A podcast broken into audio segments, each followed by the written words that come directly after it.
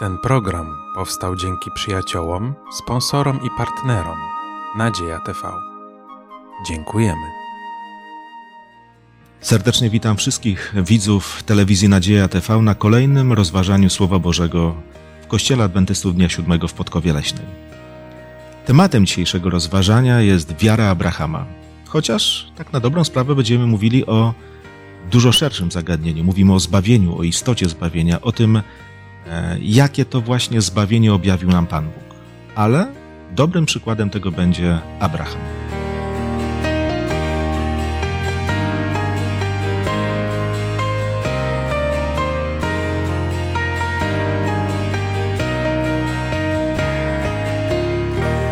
Razem ze mną w studium Słowa Bożego biorą udział Małgosia, Waldemar, Igor, a ja na imię mam Mariusz.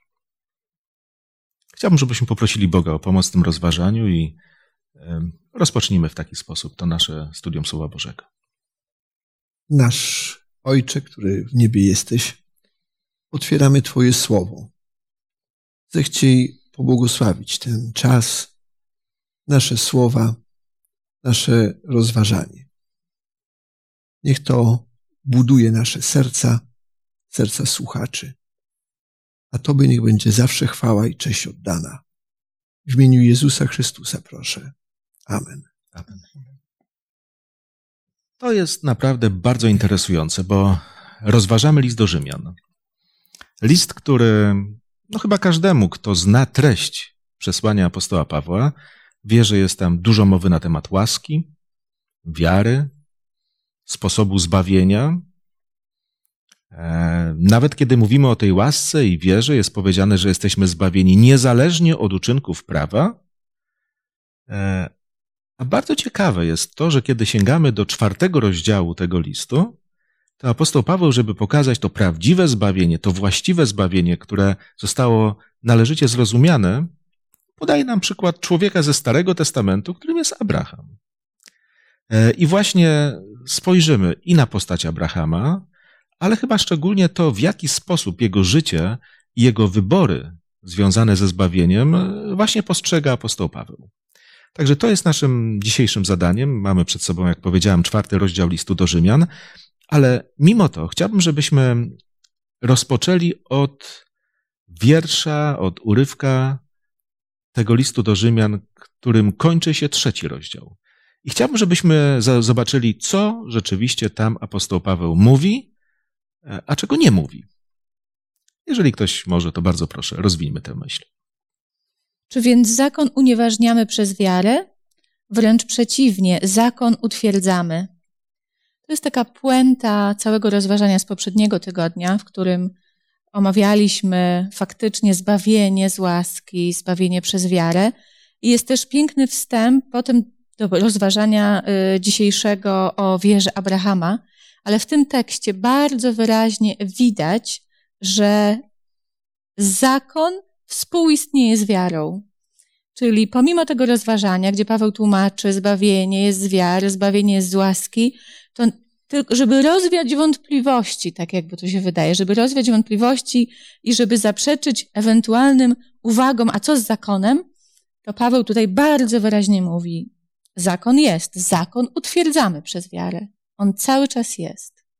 Ważne jest bardzo to, zresztą to, co powiem, jest może oczywiste, ale przecież ten wniosek jest wyciągany przez apostoła Pawła już w czasach Nowego Testamentu.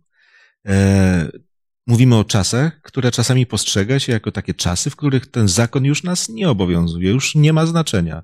Albo się go zmienia, albo się go po prostu w jakiś sposób no, nie uznaje, bo to przeszłość. Poglądy Pawła są zupełnie inne, dlatego pytanie moje, które zadałem, to jest pytanie, które mówiło, co apostoł Paweł mówi, a czego nie naucza. A więc on nie mówi o zmierzchu prawa, chociaż za chwilę będziemy rozważali kwestię zbawienia z łaski. I myślę, że w czasie naszego studium będziemy mieli okazję porozmawiać, jakie jest miejsce, jaka jest rola w ogóle tego prawa, ale z całą pewnością jakaś rola tego prawa jest. Ono obowiązuje. Czemu służy? To może jeszcze w trakcie z tego, do, do tego dojdziemy. Natomiast chciałbym, żebyśmy w tym momencie już przeszli do tego czwartego rozdziału listu apostoła Pawła do Rzymian i może zacznijmy od przeczytania. E, od pierwszego do szóstego wiersza. Może na tym na razie się skoncentrujmy. Cóż wtedy powiemy? Co osiągnął Abraham, praojciec nasz, według ciała? Bo jeśli Abraham z uczynków został usprawiedliwiony, ma się z czego chlubić, ale nie przed Bogiem. Bo co mówi Pismo? Uwierzył Abraham Bogu i poczytane mu to zostało za sprawiedliwość? A gdy kto spełnia uczynki, zapłaty za nie nie uważa się za łaskę, lecz za należność. Gdy zaś kto nie spełnia uczynków, ale wierzy w tego, który usprawiedliwia, bezbożnego, wiary jego poczytuje mu się za sprawiedliwość. Tym razem mówimy o czasach Starego Testamentu i o człowieku, który dostąpił zbawienia, obietnicy zbawienia. E, z wiary czy z uczynków? Z wiary. Apostoł Paweł wyraźnie mówi, że z wiary i podkreśla to, że Abraham uwierzył. Więc kolejne myśli apostoła Pawła. Najpierw czytaliśmy, że zakon obowiązuje. Z pewnością w czasach, w czasach Nowego Testamentu nie można go lekceważyć.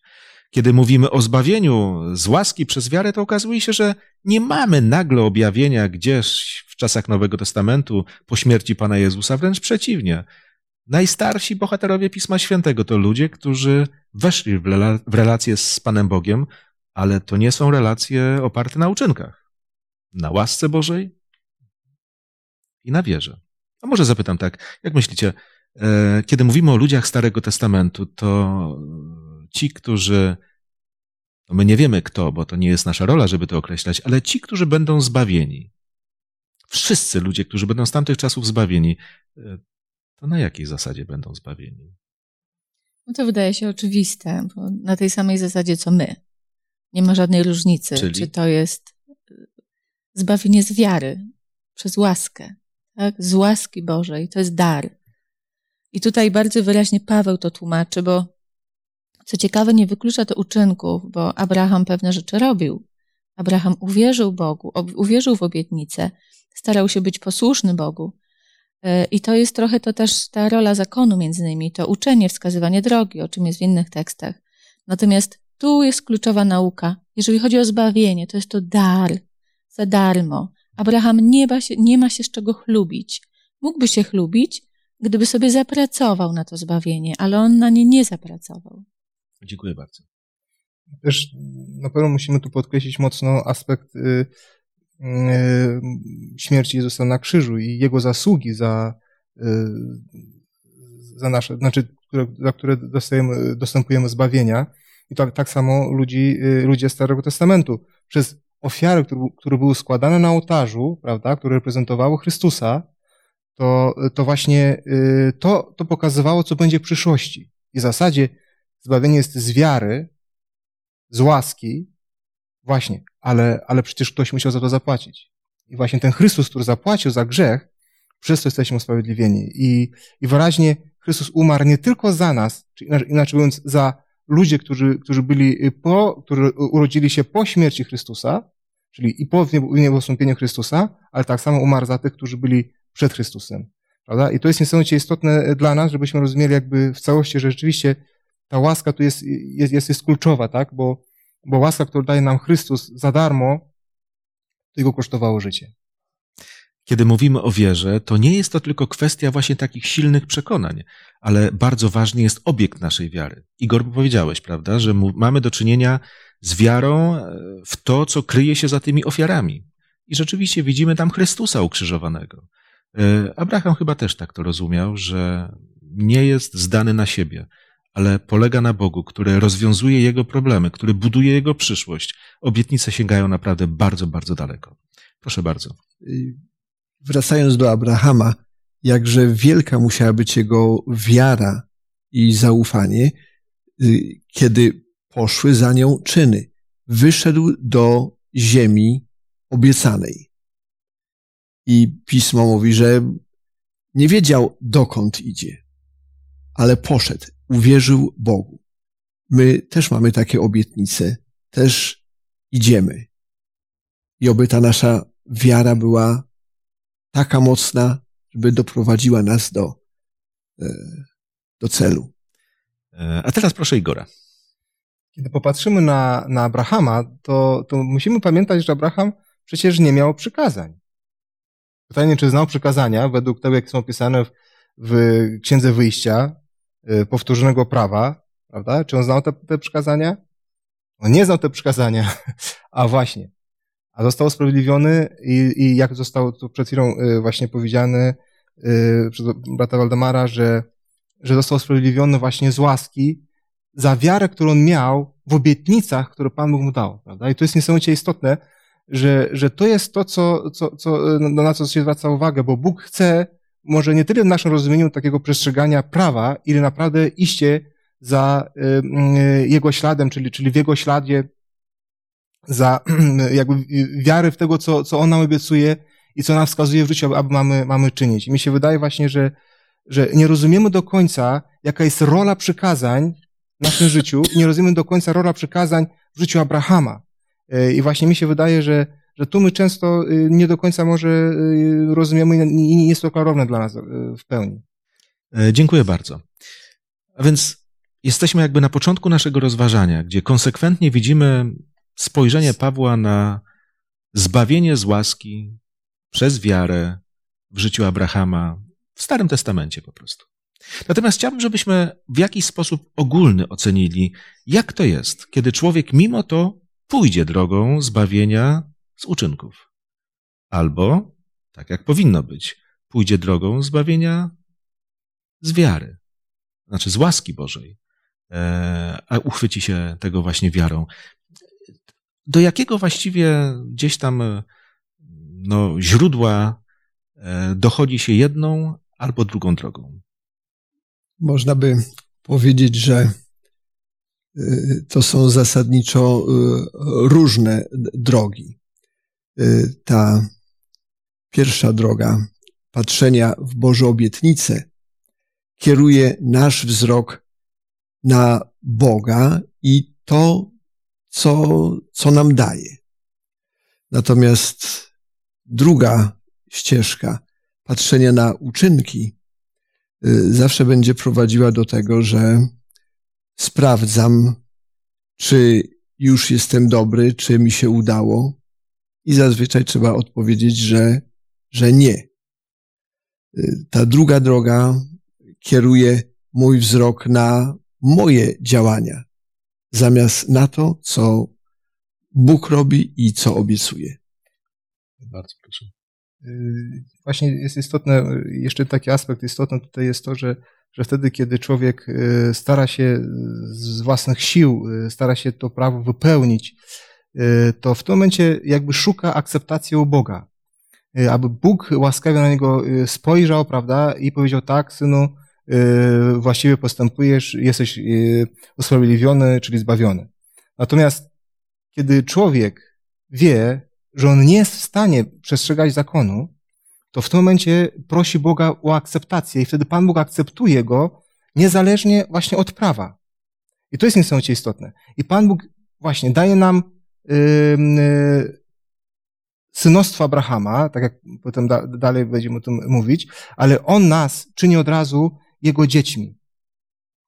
On uczyni nas, znaczy więc zmienia nas przez swego Ducha Świętego i, i właśnie daje nam siłę i moc, abyśmy w jakimś sensie to prawo przestrzegali. Oczywiście to nie będzie tak, że my będziemy przestrzegać w pełni to, to prawo Boże, ale właśnie ta akceptacja i, i, i to uczynienie nas już sprawiedliwy, sprawiedliwymi w oczach Boga, nie naszych, tylko Boga, tak, to właśnie to jest to, że, że, że już żyjemy nie w grzechu, albo właśnie nie w wysiłku do, do przestrzegania prawa, tylko już w wolności, jak tutaj też apostoł Paweł w liście do Rzymian właśnie wyjaśnia, wolności w Chrystusie, tak, który, który po prostu y, to prawo jest przestrzegane. Ja jeszcze może dodam, że takim bardzo przykrym przykładem tego zbawienia e, przez uczynki są niestety Żydzi, którzy tak bardzo e, próbowali przez uczynki być zbawionym, że niestety doprowadziło ich to do legalizmu, ale do takiego legalizmu, że próbując przestrzegać prawa Bożego, w ich oczach Bożego nie rozpoznali samego Boga, Jezusa. Czyli gdzieś ten legalizm i ta te, to próba, ta próba tego perfekcyjnego życia doprowadziła do tego, że oni zgubili z oczu obraz Boga i jego charakter. I to jest to, do czego niestety może nas prowadzić próba e, zapracowania sobie na zbawienie. W trzecim rozdziale, w dziewiątym wersecie w liście do Rzymian jest napisane, nie ma, jest napisane, nie ma ani jednego sprawiedliwego. Biblia nas uczy, nie jesteśmy w stanie sami zapracować na zbawienie, bez względu na to, jak się staramy. E, ale jeżeli będziemy patrzeć na Boga, wierzyć w Jego obietnice, to tak jak Igor powiedział też, to On nas zmienia, to On przez nas sprawia, że no postępujemy zgodnie z Bożą wolą, aczkolwiek znowu przeczytam, nie ma ani jednego sprawiedliwego. Dlatego potrzebujemy ofiary Jezusa. Bez Niego po prostu nie mamy szans. Tak, no właśnie, mówienie o zbawieniu tak naprawdę zaczyna się od mówienia o tym, jacy jesteśmy. Jesteśmy po prostu zepsuci. Jesteśmy w naturze zupełnie gdzieś tam uszkodzeni. I, i, I tego nasza uczynkowość nie zmieni. Właśnie o to chodzi, że ludzie, którzy nawet myślą, marzą i realizują jakąś drogę perfekcjonizmu, nie stają się lepszymi ludźmi. Nie stają się lepszymi ludźmi. Czego przykłady mamy nawet w Piśmie Świętym. Natomiast, wiecie, bycie takim kochanym dzieckiem Pana Boga sprawia, że człowiek w tej, no właśnie, w tym odczuwaniu miłości staje się szczęśliwy. Wiecie co? I w tej rodzinie Bożej jest porządek wszystko zaczyna być na właściwym miejscu. Do tego Bóg zmierza. I chyba takim przykładem dobrym jest inny bohater też Starego Testamentu, którego gdzieś tam ma na myśli apostoł Paweł. Myślę tutaj o królu Dawidzie. I to o tym epizodzie z jego życia, kiedy naprawdę bardzo, bardzo się pogubił, bo e, mam już na sumieniu i cudzołóstwo, i morderstwo. No krótko mówiąc, grzechy posypały się lawinowo. No i właśnie, kiedy patrzymy na sposób, w jaki nawiązuje relacje, no właśnie, on z Bogiem czy Bóg z nim. I mamy tam właśnie też obraz zbawienia, jakie jest realne, prawdziwe i skuteczne. Ale może porozmawiajmy chwilę właśnie na temat tego kolejnego bohatera, zaznaczam, zaznaczam bohatera Starego Testamentu. Zawsze, kiedy myślę o Dawidzie czy Abrahamie, bo jeszcze wracając do Abrahama, e, mówiąc przewrotnie, on też taki święty nie był. On podwójnie sprzedał niemalże swoją żonę, bo nie zaufał Bogu, bo bał się i tak naprawdę nie przyznawał się, że to jego żona. Oddał niemalże tą żonę obcym mężczyznom. Dawid, tak jak wymieniłeś, miał wiele grzechów na sumieniu, ale jedno ich y, łączy, że to są bohaterowie wiary. Nie bohaterowie świętości, bohaterowie uczynków i świętych uczynków, tylko wiary. Wia ta wiara w usprawiedliwienie, w przebaczenie grzechów y, i pokora. Szczególnie u Dawida to widać. Ogromna pokora, kiedy zdał sobie sprawę, nie od razu przecież prorok musiał mu uświadomić, co popełnił i że on to popełnił, ale jednak potem ta pokora, powrót do Boga i to kluczowe, że jeżeli faktycznie żałuje za swoje grzechy, to Bóg jest tak kochającym, tak wybaczającym Bogiem, że mu wybaczy. I tego Dawid się uchwycił i to go uratowało. Wiecie, warto tę myśl rozwijać, bo rzeczywiście jest powiedziane w historii Dawida, kiedy Dawid wyraża się i mówi: Przebacz mi, panie, nie? A Bóg mówi: Odpuszczony jest twój grzech. I ta historia może wyglądać tak bardzo prosto. E, ale my, kiedy czytamy całą Biblię, to widzimy, że z tym przebaczeniem grzechów to nie jest na zasadzie tak, że zapomnijmy o tym, nie mówmy o tym, nie ma do czego wracać. Otóż Bóg to rzeczywiście rozwiązał, ale my w kontekście tego widzimy Chrystusa, który umiera za grzechy Dawida, za grzechy moje, Twoje, za grzechy każdego z nas, a więc to nie jest zapomnijmy o tym, co było, o tym się nie da zapomnieć. Grzech jest poważnym problemem, to jest poważna choroba, a Golgota pokazuje, że jest to śmiertelna choroba, z tym, że Dawid poczuł ulgę na sercu, bo Bóg mu powiedział śmiertelna, ale niekoniecznie dla ciebie. Ja to biorę na siebie. Ale z całym tego okrucieństwem, z całą tragedią, jaką niesie z sobą rozwiązanie problemu grzechu. A więc nawet ta historia mówi o tym, że owszem, Dawidowi coś obiecano, ale to wszystko jest w kontekście e, Jezusa Chrystusa, który tak naprawdę już wtedy był jego zbawicielem, chociaż Golgota jeszcze była przyszłością. Ale jeszcze taka jedna myśl, bo Dawid, co jest istotne, jak już y, Małgosia tu wspominała, zrozumiał do końca jego stan, jego stan grzeszny przed Bogiem. I mi się wydaje, że tutaj to, co nam często może nie tyle, że brakuje, ile, ile na co powinniśmy zwracać uwagę, prawda, właśnie w życiu Dawida, to mianowicie to, że, że kiedy on uświadomił sobie, co do, do końca dokonał, co on zrobił, to, to wtedy dopiero rozumiał, jak Pan Bóg powinien działać w jego życiu i jak Pan go, Pan go w zasadzie y, sądzi. I to jest istotne, kiedy czytamy na przykład psalmy Dawida, to często, często Dawid tak pisze, Panie Boże, Boże, sądź mnie. Nie jak ludzie, nie ludzie mają mnie sądzić, ale Ty mnie sądź. I to jest niesamowicie istotne, dlatego że, że rozumiemy dokładnie, że Dawid powołuje się na Boga, aby go sądził właśnie według prawa Bożego, ale, co jest to istotne, bo Bóg jest ten, który jest prawodawcą i też On jest ten, który interpretuje prawo. I dlatego Dawid wyraźnie mówi, że Panie Boże, Ty widzisz właściwie, jak powinno być, dlatego że wiem, że, że u Ciebie jest łaska i u Ciebie jest zbawienie. I to jest niesamowicie istotne, bo, bo to pokazuje, na czym w zasadzie właśnie zależy, albo na czym, y, jak powinniśmy rozumieć usprawiedliwienie z łaski przez wiarę.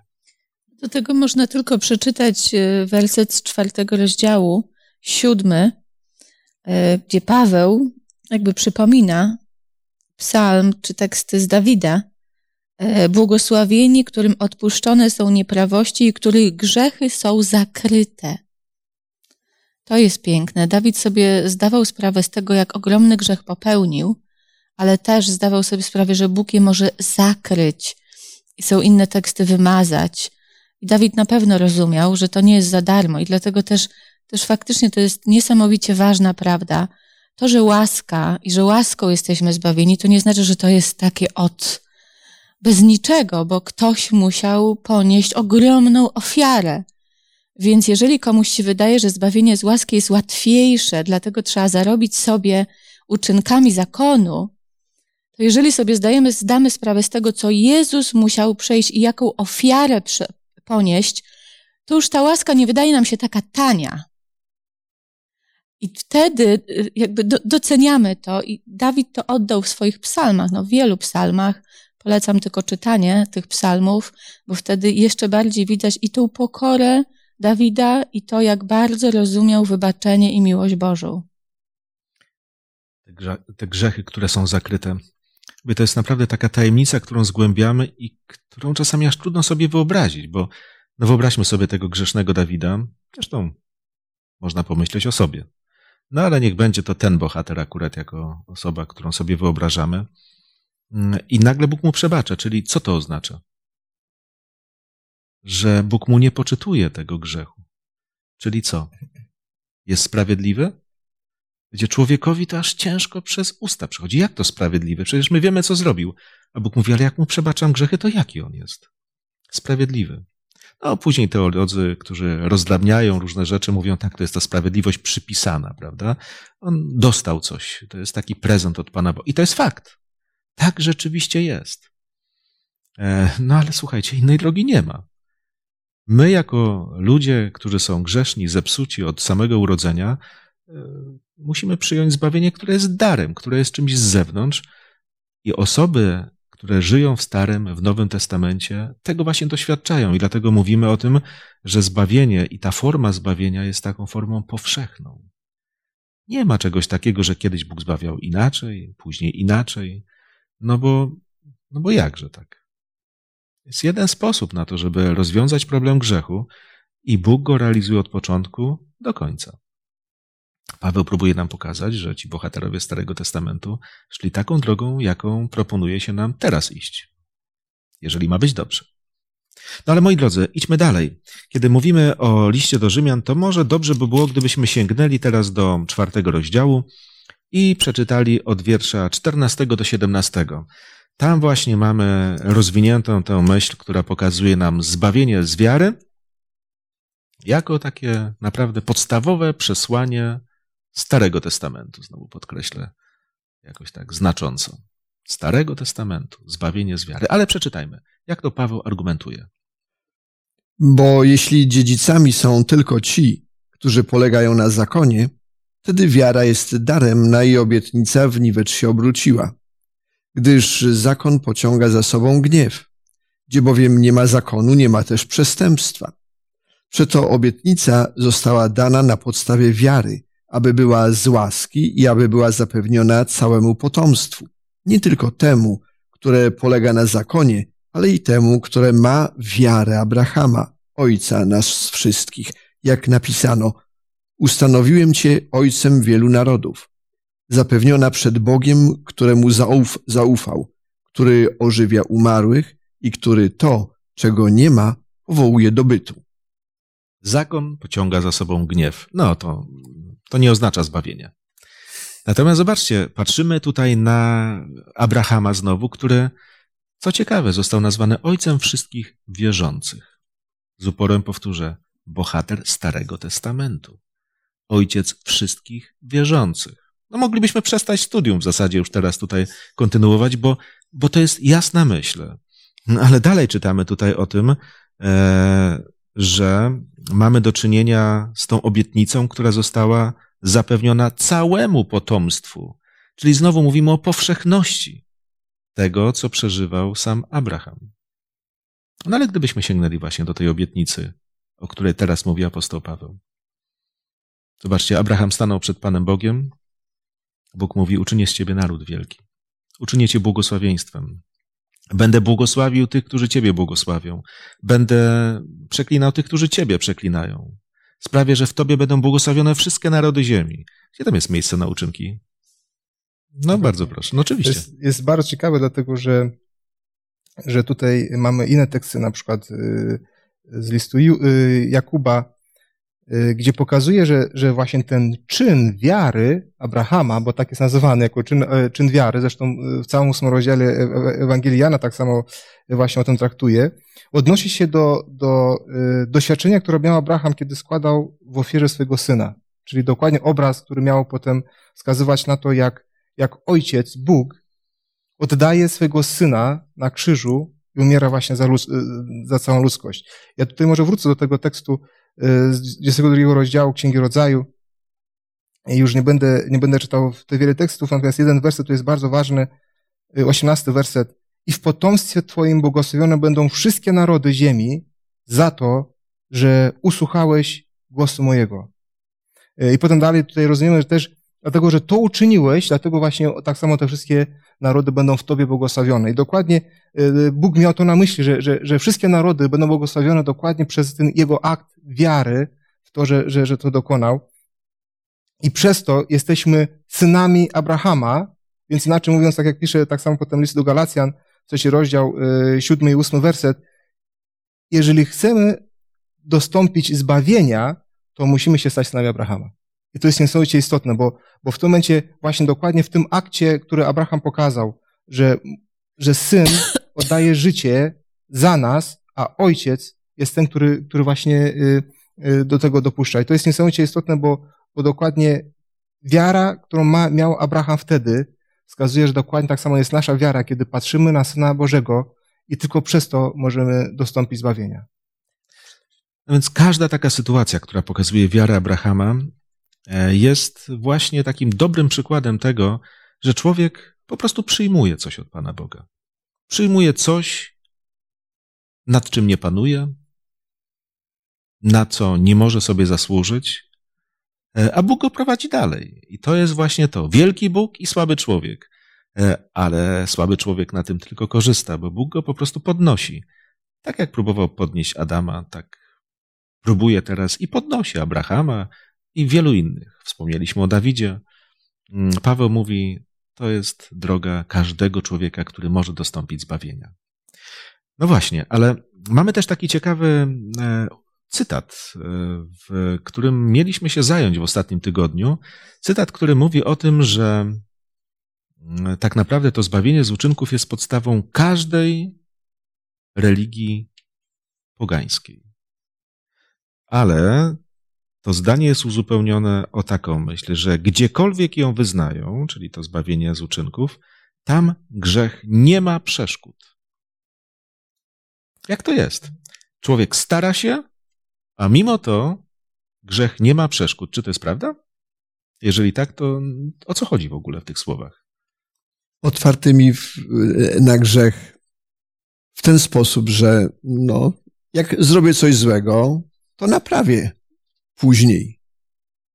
I ten grzech no, nie jest taki straszny. No. Zabłociłem buty, wyczyszczę i wszystko będzie w porządku. Czyli jest dobrze. Nic nie, nie, nie potrzebuję niczego. No może tam chwilę y, zastanowienia się, jak te wspomniane buty wyczyścić.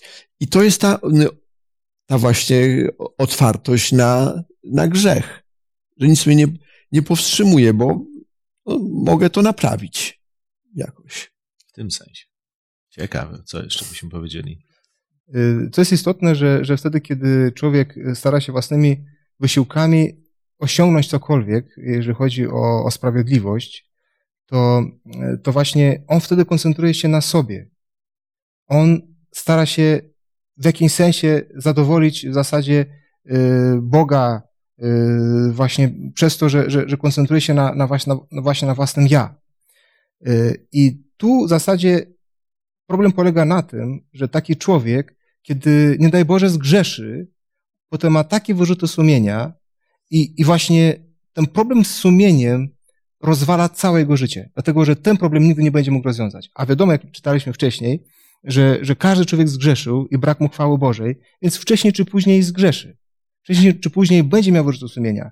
A właśnie chodzi o to, że, że, że, że, taki człowiek nigdy nie ma żadnego usprawiedliwienia, prawda? No i wiadomo, że, że wtedy te wszystkie jego wysiłki Y, nigdy nie będą wystarczające po to, żeby, żeby zaspokajały kiedykolwiek y, potrzeby, które ma jakiś Bóg, jeżeli chodzi o, o sprawiedliwość, o prawość. Tak?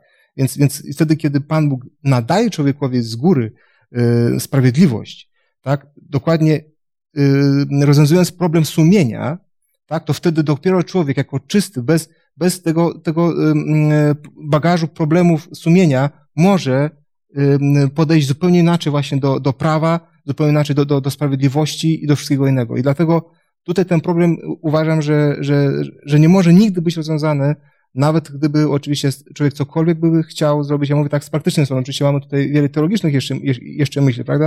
Ja mówię tylko właśnie z perspektywy takiej praktycznej, że nigdy człowiek nie będzie mógł być y, czysty y, przed Panem Bogiem w żadnym, w żadnym wymiarze nie mamy się rzucać z motyką na słońce, bo to nam się nie uda, ale frustracja pozostanie i, i Bóg nas nie chce takimi zostawić, tak, w takim stanie beznadziejnym, takim, ludzi, takim stanie, w którym ludzie spró, spró, spróbowali i mówią, to się nie udaje. To nie tak. E, ale rzeczywiście diabeł ma pole do popisu, bo mamy święte prawo, z którym się zderzamy i mówimy, tak, jest święte, jest dobre, chciałbym, ale nie potrafię. E, I to zniechęcenie to jest właśnie pole, gdzie diabeł e, po prostu sobie używa na nas jak tylko może. E, on realizuje swoje marzenia, my nie. Bóg chce zupełnie czegoś innego. Jeszcze drugim niebezpieczeństwem jest to, że człowiek wtedy y, Boga już nie potrzebuje. Bo jeżeli sam potrafi, są takie religie, które dążą do tego, żeby się uświęcić i żeby siebie zrobić Bogiem. E, że dochodzimy, ludzie dochodzą do pewnych etapów i na pewnych poziomach coraz, są coraz bardziej świętsi, coraz bardziej i niemalże są tymi bóstwami. Ale oni nie potrzebują nikogo oprócz siebie e, do tego e, ich zbawienia. No a Biblia uczy, bez ochrony Boga, to tak jak powiedziałeś, szatan może sobie używać jak chce. Jeżeli odchodzimy od Boga, nie ma miejsca pomiędzy. Jesteśmy albo pod wpływem Boga, albo pod wpływem szatana. Jeżeli od tego Boga odchodzimy, to wchodzimy pod wpływ szatana, bez względu na to, co robimy, bo czasami te nasze y, grzechy nie muszą być spektakularne. I nie, może, nie powiemy od razu po tym człowieku, że on od Boga odszedł, ale jeżeli już nie potrzebujemy go do tego, żeby zmieniał naszego charakteru, to nawet sobie nie będziemy zdawać sprawy, że jesteśmy pod wpływem zupełnie kogoś innego. I to jest to niebezpieczeństwo. Po pierwsze zniechęcenie, a po drugie samozadowolenie. Sami do czegoś doszliśmy. Nie ma wtedy już na dar od Boga, dar zbawienia. Znaczy to jest jedno, tylko to jest skrajny przypadek. Kiedy apostoł Paweł mówi o zjawisku zbawienia z uczynków, to on ma na myśli raczej ludzi, którzy jednak e, mają Boga na ustach, w głowie, e, tylko że wiecie, ich życie wygląda na zasadzie, Panie Boże, pomóż mi. Nie ratuj, nie poprowadź mnie, pomóż mi. Czyli radzę sobie, a Ty pomóż mi z tym, z czym sobie nie radzę. I to jest pułapka, w którą wpada chrześcijanin. Wiecie, bo tak zupełnie polegać na sobie, byśmy powiedzieli, to jest ateizm, prawda? Ja perfekcjonizm, jestem twardy, dam radę. Nie, nie, chrześcijanie tak nie robią. Modlą się, Boże, pomóż, prowadź, e, ale tak na dobrą sprawę tylko ja i moje siły, których oczywiście zabraknie. Bóg naprawdę chce nam oszczędzić takich nieudanych prób. bo to jest do niczego. Ale moi drodzy, myślę, że powoli powinniśmy też e, zmierzać do mm, końca naszego rozważania i chciałbym, żebyśmy skoncentrowali naszą uwagę na trzech wersetach Biblii. Pierwszy znajduje się w pierwszym liście Jana, drugi rozdział, od wiersza trzeciego do szóstego i może Małgosiu przeczytasz te słowa. Drugie Waldemar, z tego samego listu, pierwszego listu Jana, trzeci rozdział, werset czwarty. I jeżeli jesteśmy w liście do Rzymian, to niech będzie trzeci rozdział, werset dwudziesty i ten werset przeczyta Igor. I zwróćmy uwagę, jak wierzą chrześcijanie. To znaczy, jak właściwie wierzą chrześcijanie, mówię tutaj i znowu podkreślam ten zwrot, w czasach Nowego Testamentu. A z tego wiemy, że go znamy, jeśli przykazania jego zachowujemy. Kto mówi znam go, a przykazań jego nie zachowuje, kłamcą jest i prawdy w nim nie ma. Lecz kto zachowuje słowo jego, w tym wprawdziwie dopełniła się miłość Boża, po tym poznajemy, że w nim jesteśmy. Kto mówi, że w nim mieszka, powinien sam tak postępować, jak on postępował. Mówiliśmy dużo o łasce, o zbawieniu z łaski, zbawieniu z wiary, ale no po tych tekstach też widać, że ten zakon, tak jak wcześniej czytaliśmy w trzecim rozdziale listu do Rzymian, dalej obowiązuje. Po coś on jest. No, w Ewangelii Jana jest napisane też, tak? Jezus powiedział, że jeżeli nie miłujecie przykazań moich, będziecie przestrzegać. Więc na tym też, w ten sposób objawia się nasza wiara, nasza praktyczna wiara. To jest bardzo ważne, słuchajcie. Nie mówimy o pobożnym życzeniu, ale mówimy, że Bóg stworzył takie warunki, zbawiając nas przez swoją łaskę, że prawo Boże staje się częścią życia ludzi wierzących, ale jako owoc. Ale mamy kolejny werset. Każdy, kto popełnia grzech i zakon przestępuje, a grzech jest przestępstwem zakonu. Boża miłość jest wielka. Y, ogarnia wszystkich ludzi, ale ta miłość ma oparcie w prawie. To można powiedzieć właśnie dlatego, że jest prawo i to prawo niezmienne, to pokazała się taka wielka Boża miłość. Dziękuję bardzo. Ale idźmy śladem takich, takich stereotypów. Zobaczcie, jeżeli Mamy chrześcijańskie środowisko, w którym nieraz padają myśli. Prawo zostało zmienione, prawo zostało unieważnione. To przepraszam, święty Jan, apostoł, daje nam jakąś dziwną definicję grzechu, nie?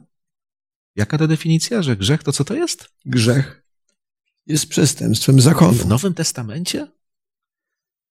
No tak. Zobaczcie, ktoś tu coś źle rozumie. Jest rola prawa. Jaka? Dowiadujemy się, co jest dobre, co jest złe, co jest grzechem. Istnieją grzechy? No tak. Skąd wiemy, co jest grzechem? Prosta myśl wydawałoby się, ale rzeczywiście to też nam pokazuje, jaka jest rola prawa. Zbawia nas? Nie, ale informuje o tym, jaką drogą idziemy. Może jeszcze kolejny werset, trochę podobny, ale z listu do Rzymian. Bardzo proszę, Igorze. Dlatego z, z uczynków zakonu nie będzie usprawiedliwiony przed nim żaden człowiek, gdyż przez zakon jest poznanie grzechu. Właśnie. Zbawienie to jedna droga, a prawo ma swoją rolę. Ale jest powiedziane przez zakon jest poznanie grzechów. Nie jest tu powiedziane przez zakon to kiedyś było poznanie grzechu. Jest poznanie grzechu. Także łatwo pewne rzeczy jakby mylić z sobą, prawda? Jakże łatwo jest wylewać dziecko z kąpielą, mówiąc, jak z łaski, to już na prawo nie jest potrzebne. Wiecie, gdy ktoś idzie za taką myślą, powstaje chaos, który oczywiście, który można sobie jakoś tłumaczyć, ale to jest chaos, a na pewno nie można powiedzieć, że tak naucza Nowy Testament. Bo to jest istotne, bo w tym wersie właśnie pokazuje, że właśnie uczynki rzeczywiście tylko i wyłącznie są to, to co przedstawia y, grzech. Y, natomiast wcześniej, jak myśmy mówili, y, w pierwszym liście Jana, ten pierwszy werset, który został czytany przez Małgosię, a z tego wiemy, że go znamy, jeśli przykazanie jego zachowujemy. I tutaj wyraźnie widzimy, że że na tym polega, jeżeli ktoś jest, no właśnie, sprawiedliwy albo, albo ten, który przestrzega przykazania, mianowicie, że zna Jezusa Chrystusa. Jeżeli ktoś nie zna Jezusa Chrystusa, to po prostu nie będzie przestrzegał przykazania. Y, I mi się wydaje, że, że tu, na, tu powinny jakby, my jako chrześcijanie powinni, powinniśmy tu się koncentrować nie na przykazania, ale na osobę, na osobę Jezusa Chrystusa. I wtedy, kiedy mamy skierowany wzrok na Chrystusa, to wtedy jest rozwiązany nasz problem, właśnie y, problem yy, przykazań i tak dalej, bo, bo w nim jest wszystko. No ale przy tym Małgosia, trzeba. Przepraszam. Tak, przy, przy tym trzeba pamiętać o tym, co Mariusz powiedział, tak? Że to jest prawo ma inną rolę. Prawo nie zbawia. Owszem, to jest owoc, po którym poznajemy, że Jezusa znamy, ale najpierw tego Jezusa trzeba poznać, przyjąć Jego ofiarę, a potem dopiero Jezus sprawia w nas, że my zaczynamy tych, ty, tego zakonu przestrzegać i tych przykazań. Więc te jakby rola łaski, która zbawia, a prawa, które uczy, to jest to, coś trzeba też zrozumieć.